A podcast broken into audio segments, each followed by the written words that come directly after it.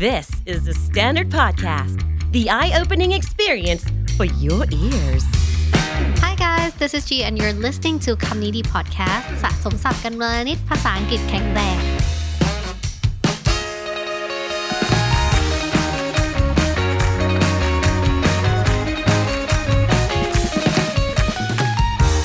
สวัสดีค่ะทุกคนกลับมาเจอกันอีกแล้วนะคะ วันนี้เนี่ยเราจะมา พูดถึงหนังสือเล่มหนึ่งดีกว่าเป็นหนังสือที่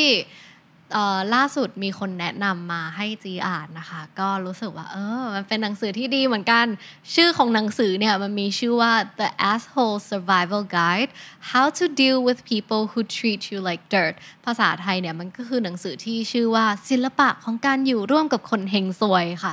เราเนี่ยรู้สึกว่าในชีวิตของเราเราอาจจะต้องเจอคนที่ใจร้ายกับเรา เจอคนที่ทำตัวไม่ค่อยดีกับเราเท่าไหร่ค่ะ แต่ว่า ไอ้คำว่าคนเฮงซวยกับ asshole บางที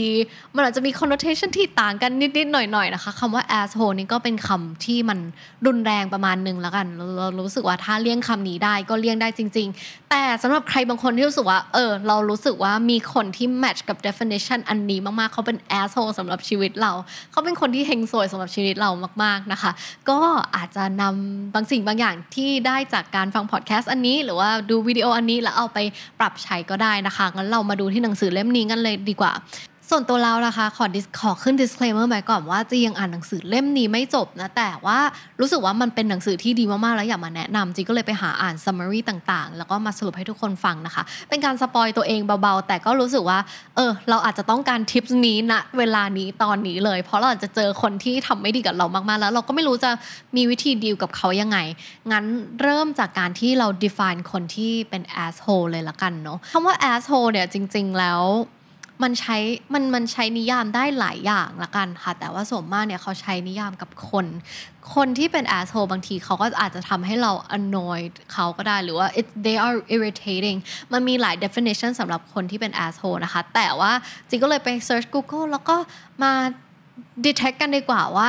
asshole behavior เนี่ยมันเป็นยังไงบ้างใครบ้างที่จะเข้าข่ายถูกเรียกชื่อว่าเป็น asshole ของชีวิตเรานะคะ 5 ข้อสั้นๆ ง่ายๆเนอะ how to detect an asshole อันนี้เป็นพฤติกรรมที่แบบ เออเขาเรียกว่าอะไรอะคนที่เป็น asshole อาจจะทำครบทุกข้อหรือว่ามีส่วนมากก็ได้นะคะ ถึงจะแบบเรียกว่าเป็น asshole ได้ละกัน ข้อที่หนึ่งค่ะ they are the consummate grinner they grin at you constantly เขายิ้มแบบ ยิ้มอ่อน ยิ้มมีเลสในให้เราเสมอนะคะ เป็นยิ้มที่โฟนี่โฟนี่ก็คือแบบมันเฟกมันเสแสร้งมันไม่จริงใจละกัน เราว่าหลายคนน่าจะดีเทคได้แหละว่ายิ้มอันไหนคือยิ้มที่จริงใจ แล้วยิ้มอันไหนคือยิ้มที่มันปลอมละกันค่ะ ข้อที่สองค่ะ they spread fake news about you คนที่จะเป็น asshole ได้เนี่ยบางทีเขาก็ไปปล่อยข่าวลือ หรือว่าข่าวที่ไม่จริงต่างๆ เกี่ยวกับคุณนะคะ บางทีเขาจะเล่าเรื่องราวนั้น แต่เล่าไม่หมดก็ได้เหมือนกัน ก็คือเล่าแค่ในส่วนที่เขาดูดี แต่ว่าในส่วนที่เราดูแย่ก็เล่าซะแบบแต่งเติมสีต่างๆ นานาลงไป อันนี้ก็เป็น behavior หนึ่งที่ไม่ค่อยดีแล้วเนาะข้อที่สามค่ะ they treat themselves as number one always ก็คือเขาเนี่ยจะมองว่าตัวเองเป็นที่หนึ่งเสมอตลอดเวลาไม่มีใครสูงกว่าเขาได้ ถ้าอยู่แบบอยู่สูงกว่าเขาเนี่ย they they really want to bring you down so that's an asshole behavior ข้อที่สี่ค่ะ they do not hesitate throwing you under the bus อย่างที่เราไปบอกข้อที่สามว่าเขาต้องเป็นที่หนึ่งเสมอ แล้วเขาจะทำทุกสิ่งทุกอย่างที่จะทำให้เราอยู่ต่ำกับเขานะคะ throwing someone under the bus เนี่ยก็คือทำให้คนนั้นอะ ก็คือถ้าแปลตรงตัวมันคือการที่เราโยนคนคนหนึ่งลงไปใต้รถบัสเลย ให้เขาแบบโดนเหยียบโดนคุกฝุ่นต่าง ๆ นานาทำให้เราเนี่ยมีเสียชื่อเสียงหรือว่ามี reputation ในด้านที่ไม่ดีทำให้คนอื่นมองเราไม่ดีหรือว่าทำให้เราอับอายก็ได้ค่ะ ส่วนข้อที่ 5 นะคะก็คือ they actually believe they are righteous ก็คือเป็นคนที่อีโก้สูงมากแล้วคิดว่าตัวเองถูกทุกสิ่งทุกอย่างถูกตลอดเวลา ไม่สนใจเลยว่าคนอื่นจะเป็นยังไง 5 ข้อนี้ก็เป็น 5 ข้อง่ายๆ to detect an asshole นะคะ บางทีเราอาจจะแบบ นึกหน้าใครบางคนขึ้นมาอยู่ก็ได้ตอนที่จีพูดห้าข้อนี้เนาะคิดว่ามันต้องมีแหละ ทุกๆคนก็น่าจะมีคนที่มันเฮงซวยในชีวิตนะคะ แล้วทีนี้หนังสือเล่มนี้เกี่ยวยังไง หนังสือเล่มนี้นะคะ มีชื่อว่า The Asshole Survival Guide เนาะเขาจะมาบอกวิธีว่าเราจะ รับมือยังไงกับคนเฮงซวยในชีวิตของเราหรือว่า how we're gonna deal with these assholes in our life when we meet one or when we encounter one อันนี้จีก็ไปรวบรวมมาจากหลายบทความ summary ต่างๆ นานาที่มีคนได้เขียนไว้นะคะ เราก็มาดูกันเลยดีกว่าว่ามีอะไรบ้างนะคะ ข้อที่หนึ่งเขาบอกว่าถ้าเราเจอคนที่เฮงซวย หรือว่าเจอ asshole คนหนึงเนี่ย keep your distance เขาบอกกันง่ายๆ keep your distance คือเราเนี่ยจะต้องรักษาระยะห่างกับคนพวกนี้ไว้ เขาบอกว่าไม่ว่าเราจะเจอเขาในที่ไหนในห้องประชุมนู่นนี่นั่น พยายามนั่งห่างกับเขาอยู่ห่างกับเขาให้มากที่สุด หรือว่าพยายามหลบหน้าเขาก็ได้ ว่าเพราะว่าเราก็ไม่อยากเจอเขาเนอะเขาก็อาจจะไม่อยากเจอเราก็ได้ ก็เลี่ยงได้เลี่ยงค่ะ แต่ข้อที่สองเขาบอกว่า but if you can't avoid them try to control your exposure to them ก็คือ exposure control เนี่ยคือการที่เราเนี่ยรักษาระยะห่างเหมือนกัน แต่ว่าถ้าเราเลี่ยงไม่อยากเจอเขาไม่ได้ เราก็ต้องแบบ เออแอบแอบแหละถ้าเจอเขาก็ลบหน้านู่นนี่นั่นก็ได้ avoid any interaction with them or like you know try to make your schedule really busy พยายามทำตัวยุ่งเอาไว้จะได้ไม่ต้องไปยุ่งกับเขามากๆค่ะ ข้อนี้เนี่ยเขาจะอธิบายในข้อที่ 3 ค่ะ เขาบอกว่าข้อที่ 3 ถ้าเราเจอคนที่เฮงซวยให้ ignore ไปเลย เพราะว่าการที่เราไปเจอคนที่เป็น asshole หรือคนเฮงซวยอะค่ะ เราไม่รู้ว่าเขาจะทำอะไรในเมื่อเขาขึ้นชื่อว่า asshole แล้ว they're gonna do they are gonna they are going to do a lot more shitty things to you because you know they are an asshole but you know ถ้าเจอคนอย่างนี้อย่าไปเถียงพยายามเมินได้เมินเขาบอกว่า as well as trolls assholes bloom when we give them the chance คนที่เป็น asshole เนี่ยเขาจะได้ใจเวลาที่เขาเห็นเราตอบโต้ เวลาที่เราไปเถียงเขาเวลาที่เราไฟต์กลับเนี่ยคนที่ asshole ก็จะแบบเออรู้สึกสนุก รู้สึกว่ามันเป็นเกม รู้สึกว่าอยากทำร้ายเราต่อละกันค่ะนี่คือเทรดของคนที่เป็น asshole นะเขาถึงบอกว่าถ้าเจอเนี่ยเลี่ยงได้เลี่ยงค่ะ ข้อที่ 4ถ้าเลี่ยงไม่ได้ก็ camouflage ไปเลยชอบคำนี้มากเขาเป็นเฟรสที่เขาบอกว่า camouflage be there but don't be there มันอาจจะไอรอนิกเนาะก็คือสมมติเราอยู่ที่นั้นเนี่ยพยายามทำตัวแบบเป็นมนุษย์ล่องหนพยายามแบบ keep it on a low profile ทำให้รู้สึกว่าเออเราไม่ต้องแบบมีประเด็นต่างๆ นานาจะได้ไม่ต้องใช้ชีวิตที่มันปวดหัว ไม่ต้องไปดีลกับคนแบบนี้ค่ะ think about something else เวลาที่เราเจอ asshole เนี่ย บางทีเขาทำเรื่องราวให้เรากลับมาคิดคิดมากคิดเยอะคิดวนอยู่อย่างนั้น แล้วมันทำให้เราอะกระวนกระวายทำให้เรา ไม่มีสติกับการใช้ชีวิตของเราเองดีกว่า นี่คือเทรดของคนที่เขาเป็น asshole นะคะทุกคน เราย้ำคำว่า asshole บ่อยมาก แต่ว่า it's very necessary in this episode วิธีที่ 4 ที่จะดีลกับคนที่เป็น asshole ก็คือ camouflage act like you're invisible be there but don't be there be unnoticed ก็คือพยายามทำให้ใครแบบไม่เห็นเราเลย low profile as if you don't exist ก็คือทำเป็นเหมือนกับเออเราล่องหนและเราไม่มีตัวตนในสายตาเขาแล้วเขาก็ไม่มีตัวตนในสายตาเราด้วย ถ้ามันตัด interaction นั้นออกไปได้ เราก็ไม่ต้องดีลกับเขาเลยค่ะ ข้อที่ 5 ค่ะ อันนี้เริ่มเป็นแบบ external help แล้วเขาบอกว่า find a human shield ก็คือหาโลกกำบังที่เป็นมนุษย์อีกคนหนึ่งอาจจะเป็นคนที่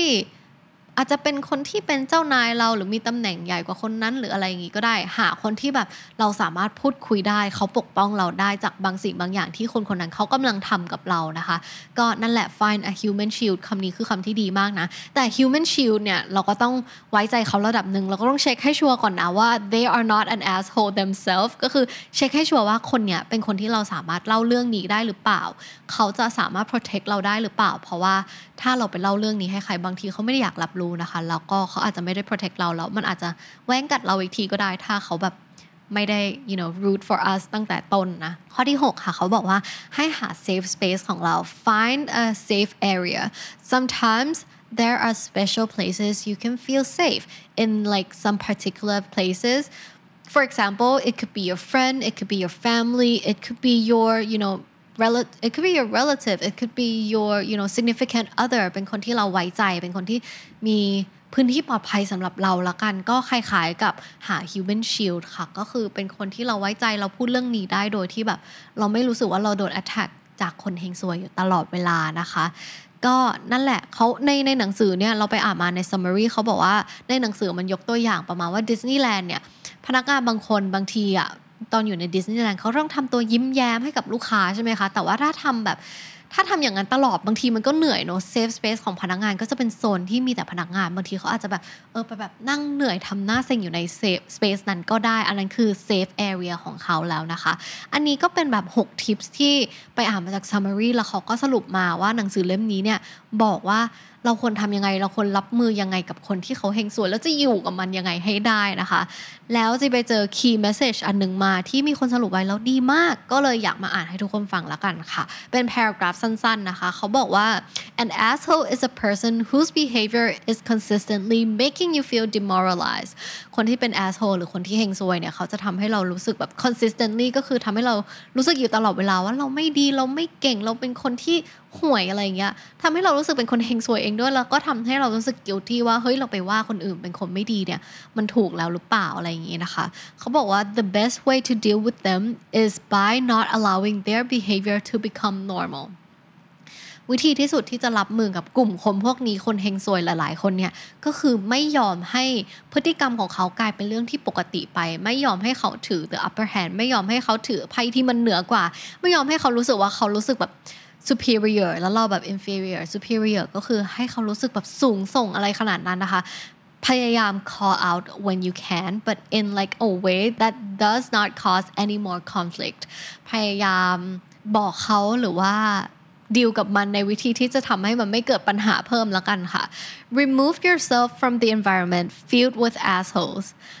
เราก็เอาตัวเองออกไปจาก สภาพแวดล้อมที่มีแต่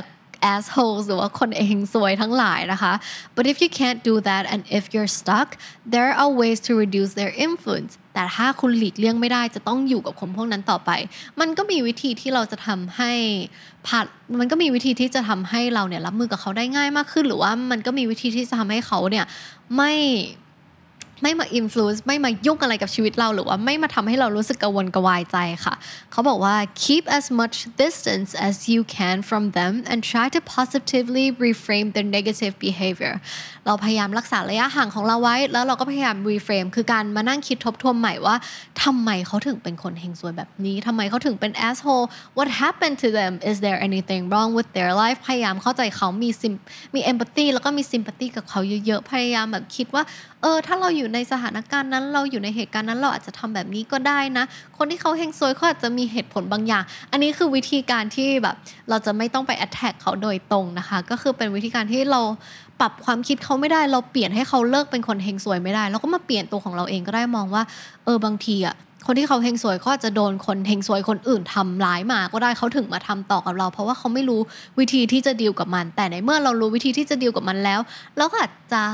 ไม่ต้องเป็นคนเฮงซวยต่อกับคนอื่นๆก็ได้ค่ะ ก็พยายามเข้าใจเขาให้มากๆว่าทำไมเขาถึงทำพฤติกรรมแบบนี้ทำไมเขาถึงทำสิ่งที่เขาทำกับเราแบบนี้ค่ะ otherwise ถ้า otherwise นะ อันนี้คือบอกวิธีที่จะดีลแบบไม่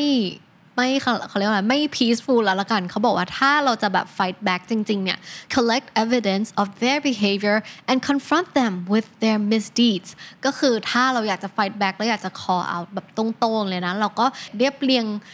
หลักฐานต่างๆ นานาที่เขาเคยทำไม่ดีกับเราไว้ หรือว่าอะไรที่เขาเคยเอาเปรียบกับเราเนี่ย เราก็เก็บไว้เป็นหลักฐานของเราเลยค่ะ แล้วก็